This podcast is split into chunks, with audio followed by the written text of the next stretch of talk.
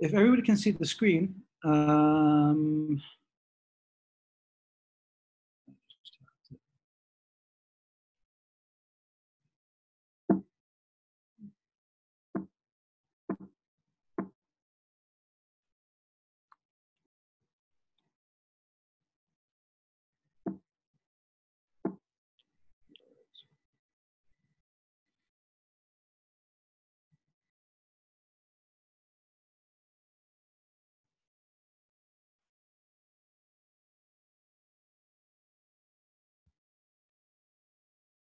Sorry, for me, for some reason I lost my mouse for a second there. Uh, give me one second. Okay, this is unpredictable. There we go, right? Excellent, we're back online. Everybody sees me, everybody hears me, correct? Yep. Great. Uh, so for today's session, um, I was hoping to talk about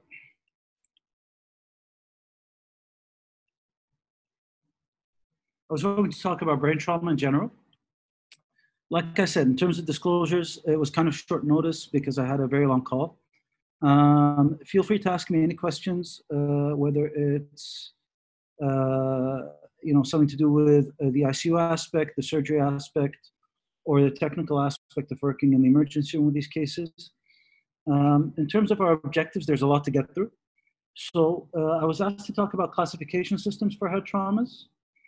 Uh, I was also asked to talk about the initial management and uh, about uh, base of skull fractures and associated injuries, certain findings that are worrisome on CT scans or clinical exam, uh, non-bleed uh, trauma-related conditions that can happen in these patients, the indications for imaging, high ICP, how to treat it and detect it, and any other symptoms and signs. That's about, usually that's about three or four lectures for any curriculum. Uh, I'm going to try and get it done in about, uh, let's say, an hour, maybe an hour and 15, uh, with the questions and everything else going on. So our scope is not pre-hospital management. Uh, it's not intraoperative management. It's not damage control techniques. It's the in-hospital management, the resus and the ICU, and then it's the exams, what you get asked in the exams, and some more stuff that you need to know for the exams.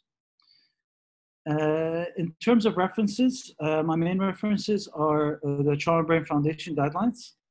And uh, the guidelines center around uh, prognostication of injuries, uh, the management of severe brain injuries in general, and the guidelines for when to operate. And that's basically where most of the references are from, unless I write down something at the bottom in terms of the overview of what happens with a brain trauma patient in general, so in, in trauma, um, we tend to obsess over uh, story arcs for patients and trajectories for how they're going to land and where things are going and things like that. And in terms of uh, brain injury patients, uh, we have a golden hour, just like most trauma patients, where we see the primary brain insult and how it can hurt the patient and how to make time sensitive decisions within that first hour. To be able to make those decisions, we don't need a lot. We kind of need to find a classification system, get a prognostication, and then decide on a CT scan and begin some therapeutics, but nothing big yet. The secondary brain, brain insults is where it's at uh, for us in trauma in terms of the areas where we're still researching things, we still have a little bit of nuanced thought, and that usually involves questions about how to intervene surgically, whether or not to intervene surgically, uh, any medical interventions that need to be done, and follow up imaging. And the long term prognosis is supportive care, therapy, and rehab. And that typically takes 90 days. For the scope of this talk, we're just going to concentrate on what we do in the resuscitation room, what we do in the ICU, and what we do in the OR. We're not going to delve into uh, the rehab because the rehab on its own would probably be something that's way out of my league. I'm not very qualified at it.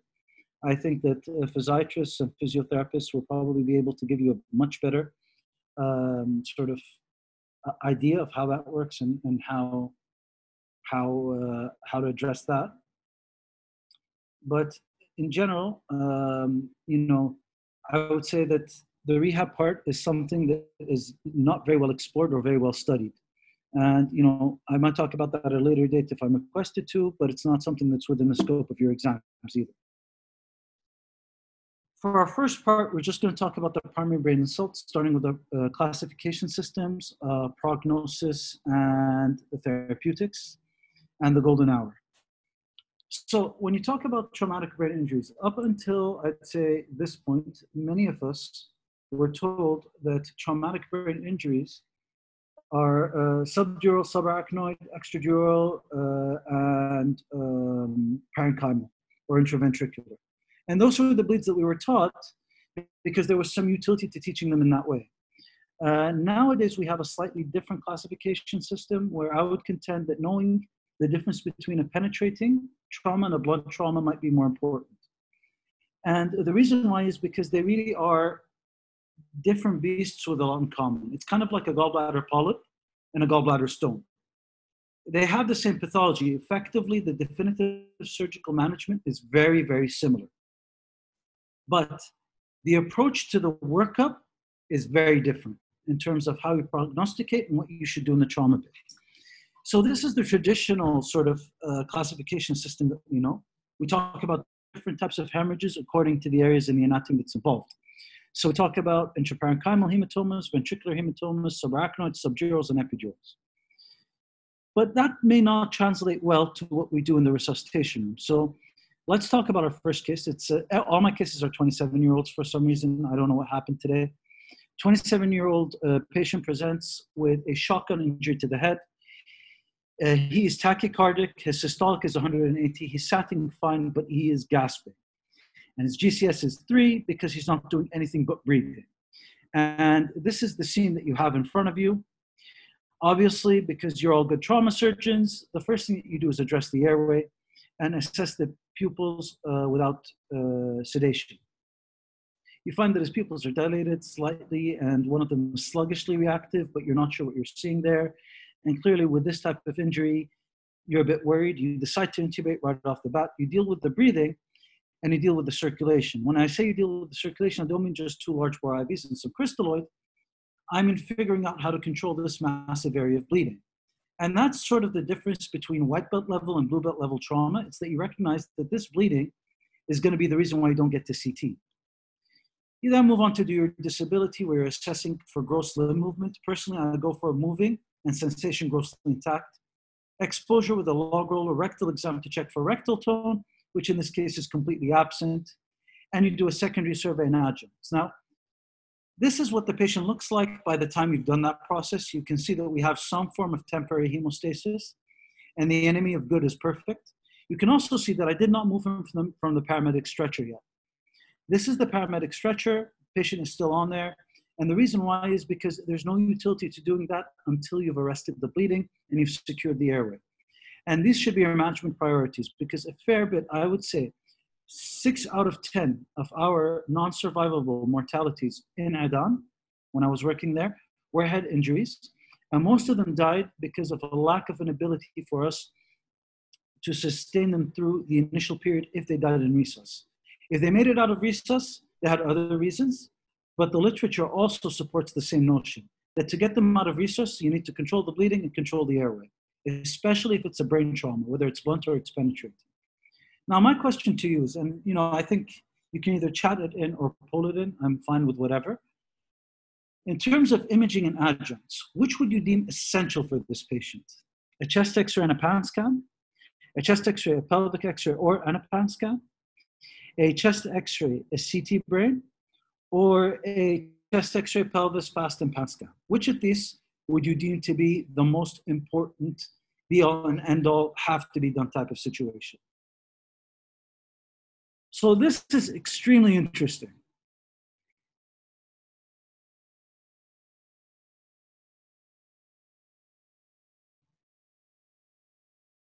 I'm just to this to the side there because I'm to be able to see everything else that's going on, which is not very here. So for me, this is quite interesting. Uh, that for the most part, people think that all you need to do is a chest X-ray and a CT brain. I'm very happy that a, a whole bunch of you also think that uh, it would make sense uh, to do a full ATLS protocol, including a pan scan.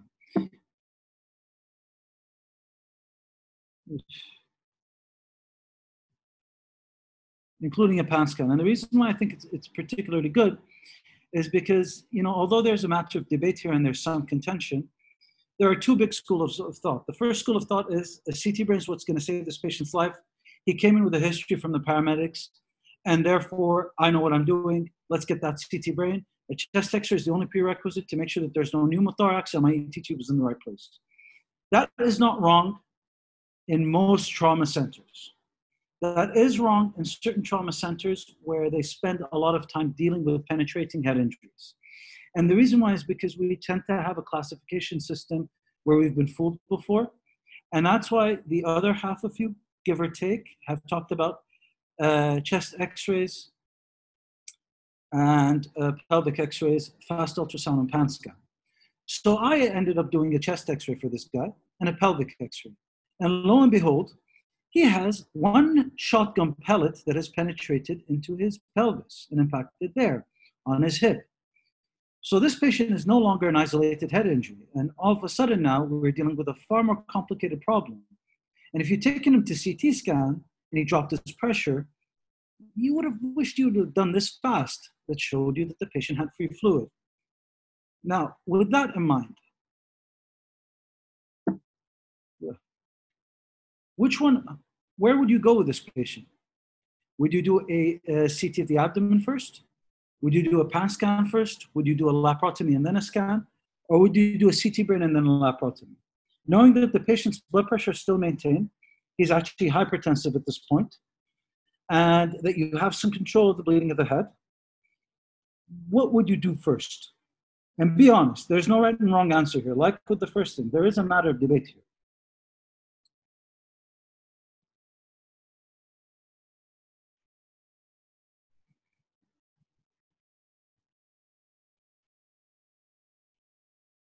So again, this is very good because what this tells me is that you know you're just as confused as a lot of us as attendings uh, are and experts people who call themselves experts in trauma are. In general, the right answer for the previous one, uh, Masarat, is to uh, perform a chest x-ray and an x-ray pelvis. And once you've done those, then address the concern of the fast ultrasound and then go to CT if you want to go to CT. Because you have a projectile with multiple pellets as opposed to a single bullet. And yes, Miriam, he is stable and does not need steroids, so it's okay. In this particular case, because of the fact that the patient is stable and we knew that there was an abdominal pathology, we made the decision that we're going to go to laparotomy. And the question was whether to do the laparotomy and then go to the, do the CT brain or not. We decided to do the CT brain first because we had a window and this is what the scout film showed. Right? And you can see that he has multiple projectiles here, a whole bunch of them. You've got like uncountable number of pellets. You can also see that he has an open skull fracture, basically. And in addition to that, you can see that the brain is hypoperfused. And so therefore, we needed to do a CT angio. And you can see that he had a circle of Willis that was intact on the CT angio. And based on this, we decided to take him to the OR, perform a laparotomy, and uh, address the abdominal injury, which was a small liver injury and a small mesenteric tear. Uh, we then dealt with the brain, and um, you know the question becomes: How common is it for this presentation to happen? I know Nasser was asking, you know, whether we should be doing these things regularly the, question is not whether or not to get the chest x-ray, x-ray pelvis and fast ultrasound, it's when to get them. And unfortunately, this case is uh, the rule rather than the exception. When you look at all-comer data, even in war zones, fragmentatious injuries account for 62% of head traumas. Fragmentatious meaning that there's more than one projectile there, okay? Of those, only 2% have isolated head injuries most of them have other injuries. And of those, whether you're in a war zone or not, 10 to 20% will have a head or neck injury that is surgically correctable. And if it's not surgically correctable, they will die. So if you look at the killed in action data from the first Gulf War. The killed in action data tells you that the, most of the patients will die from non surgically correctable torso injuries, i.e., aortic or venous injuries of big named vessels, or they will die of CNS injuries.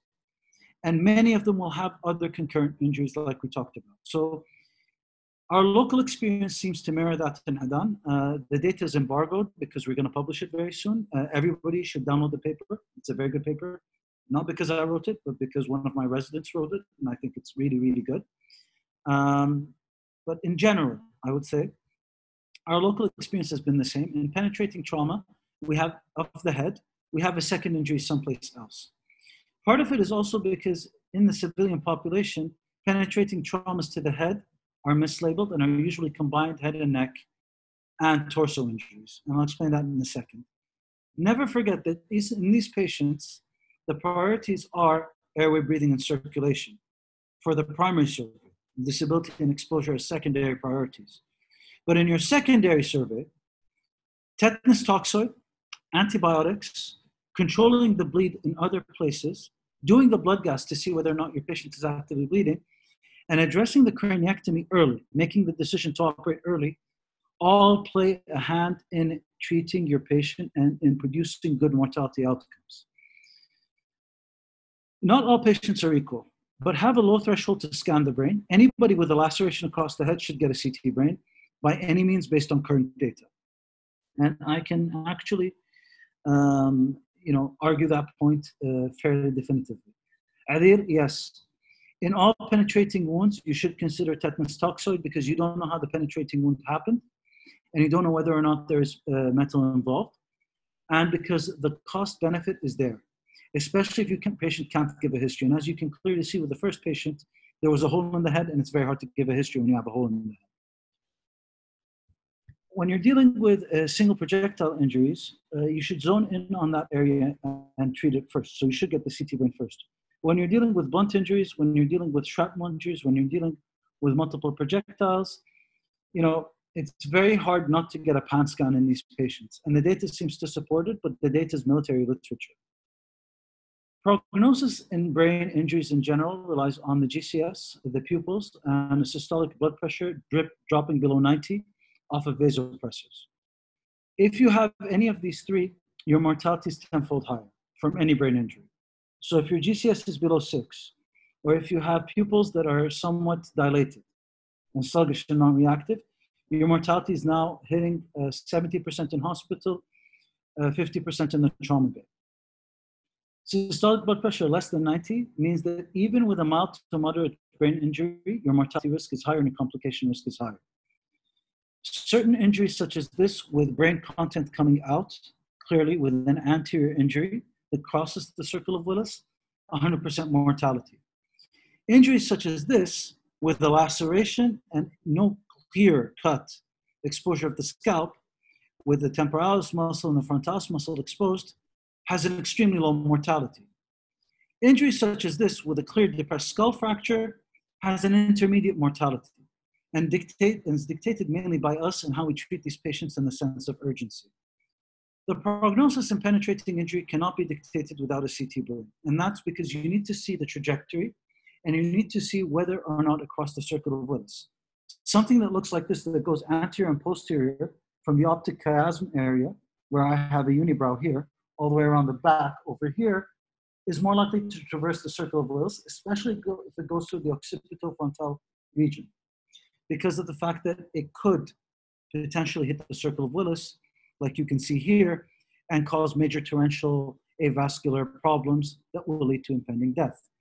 Something that's on the periphery that skives like this across this area, less likely to cause something of that nature because the patient will decompress themselves and the circulation in the brain is actually preserved. You can see that this patient walked in like this. He had this CT brain initially, very snazzy 3D reconstruction and then ended up doing his own craniectomy by pushing the bone out. And the rest of his brain actually remained quite viable. The patient survived to leave. Part of it is because he's young, but the other part is because these patients tend to do their own craniectomies. So I would argue that a CT angio is a must. My problem is that the literature does not support this 100% because the literature is underpowered for penetrating head injuries. That's the main reason why. When we talk about blunt trauma, traditionally, I would have spent a very long time telling you about thunderclap headaches and subarachnoid hematomas, telling you about a lucid interval in, uh, subdural hematomas, and telling you about uh, the middle meningeal artery and being smacked across the head in a pinpoint area over here in epidural hematomas, and about hypertension in intraparenchymal hematomas. Well, you have to ask yourself what the point is in these situations, especially when in modern times we have access to neurosurgeons 24 7, 365. Granted, granted, I understand completely. that our neurosurgeons work out of one center and that they're very overwhelmed, but we have better access than we did in 1987 when I would have spent four hours talking about this issue. And so the next question I'd like to address when to get a PAN scan and when to get an isolated CT brain in the context of blunt trauma. So which of these patients should get a PAN scan? A 55 year old with a, a sudden collapse in the middle of a treatment center toilet that was witnessed, or a shopping center toilet, a 13 year old GCS of 15 who recalls the event after falling off his bike, or a 20 year old college student. Which of them should get a PAN scan? So excellent. The vast majority got this one right. Oh, oh, you're failing me now. And we're back again. Excellent. Very good. So yeah, so the 20 year old with a diminished GCS and unrecalled event is probably the one who's most appropriate to get a PAN scan. Now, which of these is more likely to benefit from an isolated CT brain, provided that you did full ATLS, chest x-ray, everything else? Next question. Which one of them would probably benefit from a CT brain? You don't need to answer it in the panel, in the polls, you can answer it through the chat. Which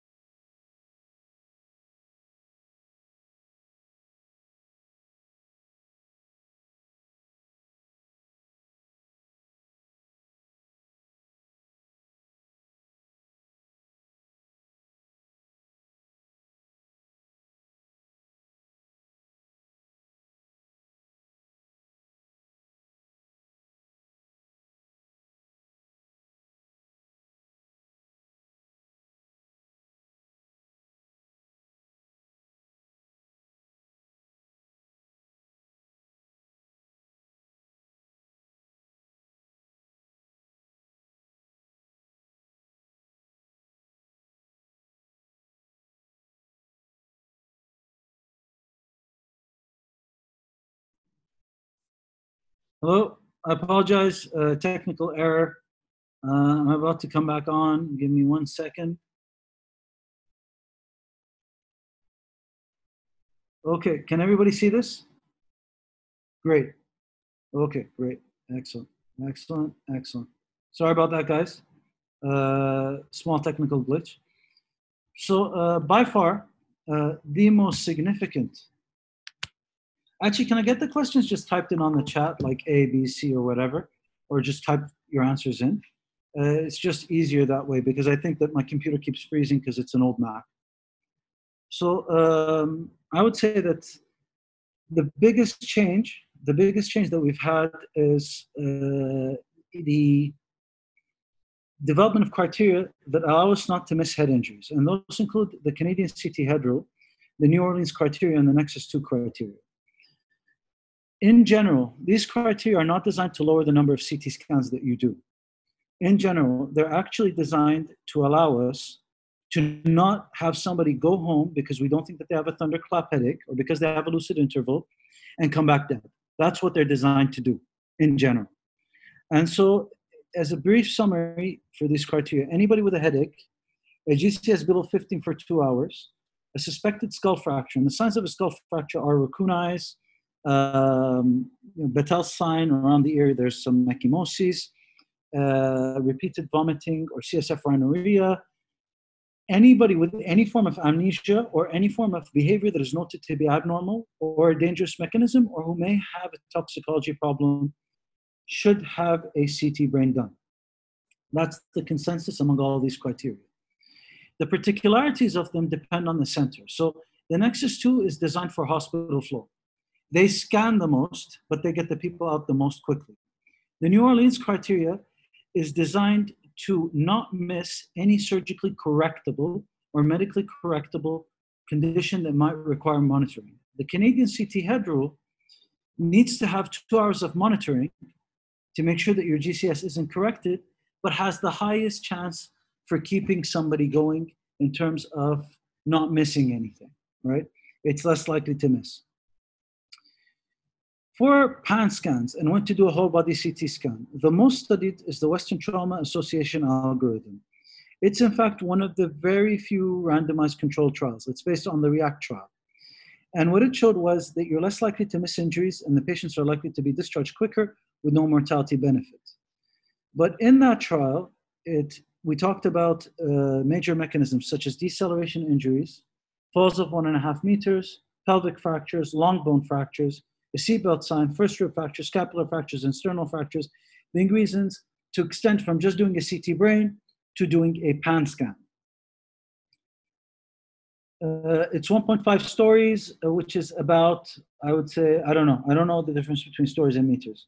My personal cutoff in meters, Badr, is about, I would say, 15 meters, 10, sorry, 15 uh, feet, 10 feet. So that's about three meters, right? Three, maybe five meters. Uh, perfect. Yes, whatever they said. Four, four and a half meters it is. The debate is about the metrics. That's that's great. So yeah, about four and a half meters. And any significant bone fractures that that would lead to that sort of being an issue. What's interesting is neurological deficits are about the second most common reason why you miss injuries, and that's why they're included here as well, as well as distracting injuries. So distracting injuries are people who are screaming from pain because they broke their foot and therefore you can't examine their bellies. The literature says that in these patients, you're more likely to detect missed injuries, and your missed injury rate drops from about 20% to 5% if you apply prospectively, right? The other thing is that in our data locally at Adan, and this is not embargo data, what we found is somebody who comes in with a significant mechanism of injury, complaining of pain in the shoulder or pain in the chest, when you apply these criteria, you're likely to find a brain injury and you're likely to find a skull fracture. Our intention to treat is not there, but you're more likely to find a brain injury. This is very important in terms of documentation for disability and things like that and medical legality. When you talk about the subclassifications of types of brain bleed, you know, I'm going to talk about this, but I don't feel strongly about it. Does that make sense? Subdural bleeds uh, are considered venous bleeds. They tend to marble a lot, they have layering, and they have a concave shape or a crescenteric shape. Epidural or extradural bleeds have a convex shape. When I was a medical student, I remembered it like this. Convex has an X in it, extradural has an X in it, and that's why they're convex. They're usually lens-like. They're mainly arterial in origin, and they tend to expand a lot more quickly because they're arterial in origin. The middle meningeal artery is about the size of the radial artery. And so that gives you the math. And they tend to blow up pupil a lot quicker than other types of bleed. In addition to that, they usually do it in the trauma bay actually. In addition to that, there are also bleeds that are more associated with a sudden blunt object trauma. Subarachnoid bleeds have a fair amount of bleeding within the parenchyma and around the parenchyma and tend to evolve with time. But the other thing about subarachnoid bleeds is that they're associated with a particular type of mechanism of injury called the coup contra coup injury. Now, when that happens, you have an initial point of impact with an initial bleed on the coup side. Coup is French for the side, and contra coup is the other side.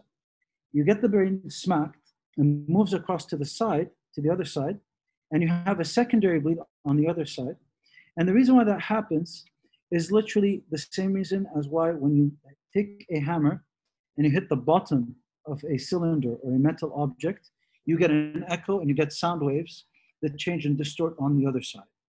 This is literally what happens within a coup contra coup injury. And the level of reflection and dissipation of force is based on how big the head is. And that's called the alpha angle. Intraventricular bleeds are rarely primary bleeds in trauma. They're usually bleeds that occur within the subarachnoid space or intraparenchymal bleeds that are then absorbed into the ventricles and become cystic hygromas. So with all due respect to certain radiologists, when somebody tells me that there's a, an improvement in a subarachnoid bleed, but there's an interval increase in intraventricular hemorrhage, you know, I take that with a grain of salt. I personally believe that these uh, patients, and a lot of neurosurgeons and neurologists also believe this, have a subarachnoid bleed that has been absorbed into the ventricular space and I don't think it causes that much worry. The problem that I have with blunt injuries is that they're associated with things like this. They're, they're, they're associated, especially subarachnoid bleeds, with base of skull fractures and horrendous CSF rhinorrhea, like what you're seeing here. Right? Everybody seeing the video? Yeah? Great. Uh, I, I really like this video because it brings the point home never to put the NG in. I, I show this video, you're not going to put an NG in. It's done. Right? These associated injuries, the most sensitive test for them is a CT. And the reason why it's the most sensitive test is because of the fact that the CT will show you, number one, if you have a facial fracture, number two, if you have an orbital injury, and number three, whether or not you have communication with the brain. Because communication with the brain means that you're no longer dealing with a blunt injury. You are now dealing with a penetrating injury. And your management is going to be the same as what we talked about for penetrating injury. Okay. Depressed skull fractures are also associated with seizures. When they occur, you should control the seizure, and we'll talk about that in a second, but you should probably repair them definitively early.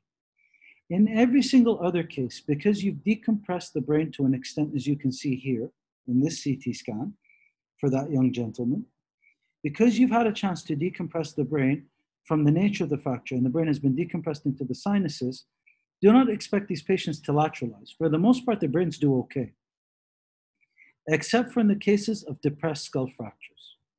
As you can see here, the patient kind of did his own marsupialization of his sinuses. He even did a little bit of his own craniectomy, has a little bit of a depressed skull fracture, but it's not that bad. Treat them like open in the trauma base, so give them your tetanus, your antibiotics, start them on uh, hypertonic therapy if they need it. We'll talk about that in a second. And if they're depressed or seizure forming, then uh, treat surgically, certainly very early on, but start your antiepileptics. Secretly between you, me, and four walls, a trade secret here, propofol will burst suppressed even the worst epilepsy. But you shouldn't use propofol as first line. It's usually third line in the epilepsy literature.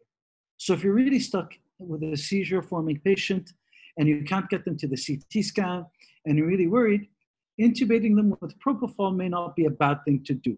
You didn't hear from me, but it may not be a bad thing to do. The definitive repair should be delayed until the brain is settled. So belly before brain because you need to maintain the patient's blood pressure, like we talked about in the first case scenario, but brain before face because you need a functioning brain to be able to enjoy any facial features that you have. So let's talk about another type of associated injury with the second case that we have. It's a 27 year old patient. I told you they were all 27. He comes in as a GCS of six. You intubate, you perform your primary and secondary survey. He has no other injuries of note. His FAST is negative, his chest x ray is negative, his x ray pelvis does not show any, and I mean any, uh, form of fractures. Patient's absolutely stable, and you do the CT brain for his GCS of six. And as you can see, there are a couple of dots here and there, but there's nothing very definitive, right? You repeat the CT brain 24 hours later, it's the same. You repeat it 48 hours later, it looks the same. You even have a CT angio done because you're that good, and your CT angio of the head and neck is okay. After three days, his GCS is still stable and it's still six. What do you do next? What's the next test that should be done?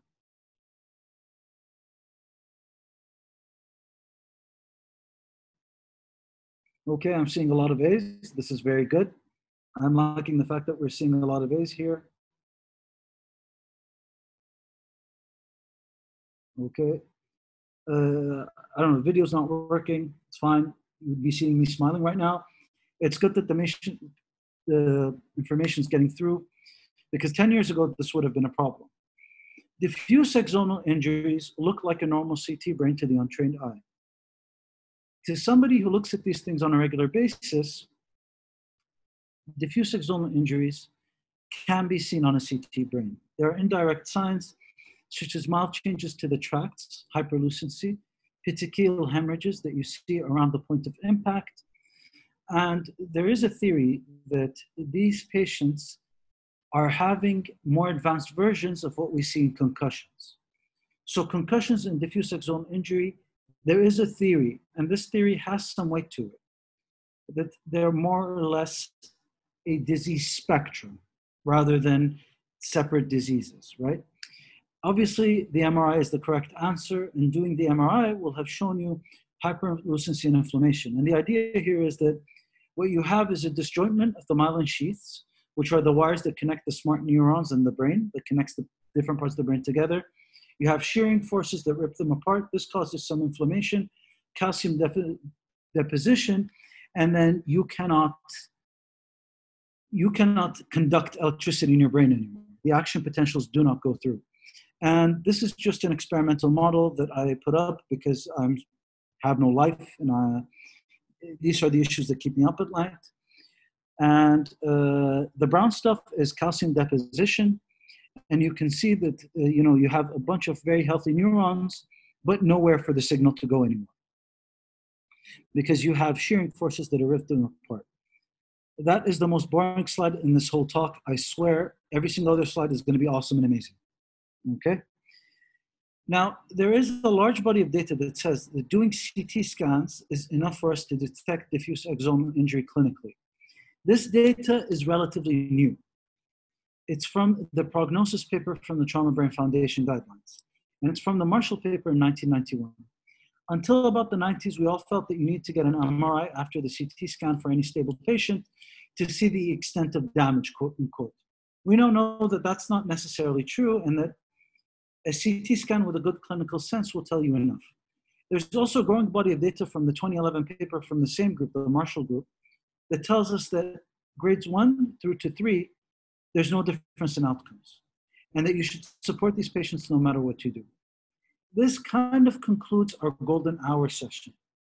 Next, I'll be talking about, and I'll try and make this relatively quick because I know that we're running out of time to an extent. Next, I'll be talking about secondary brain insults and how to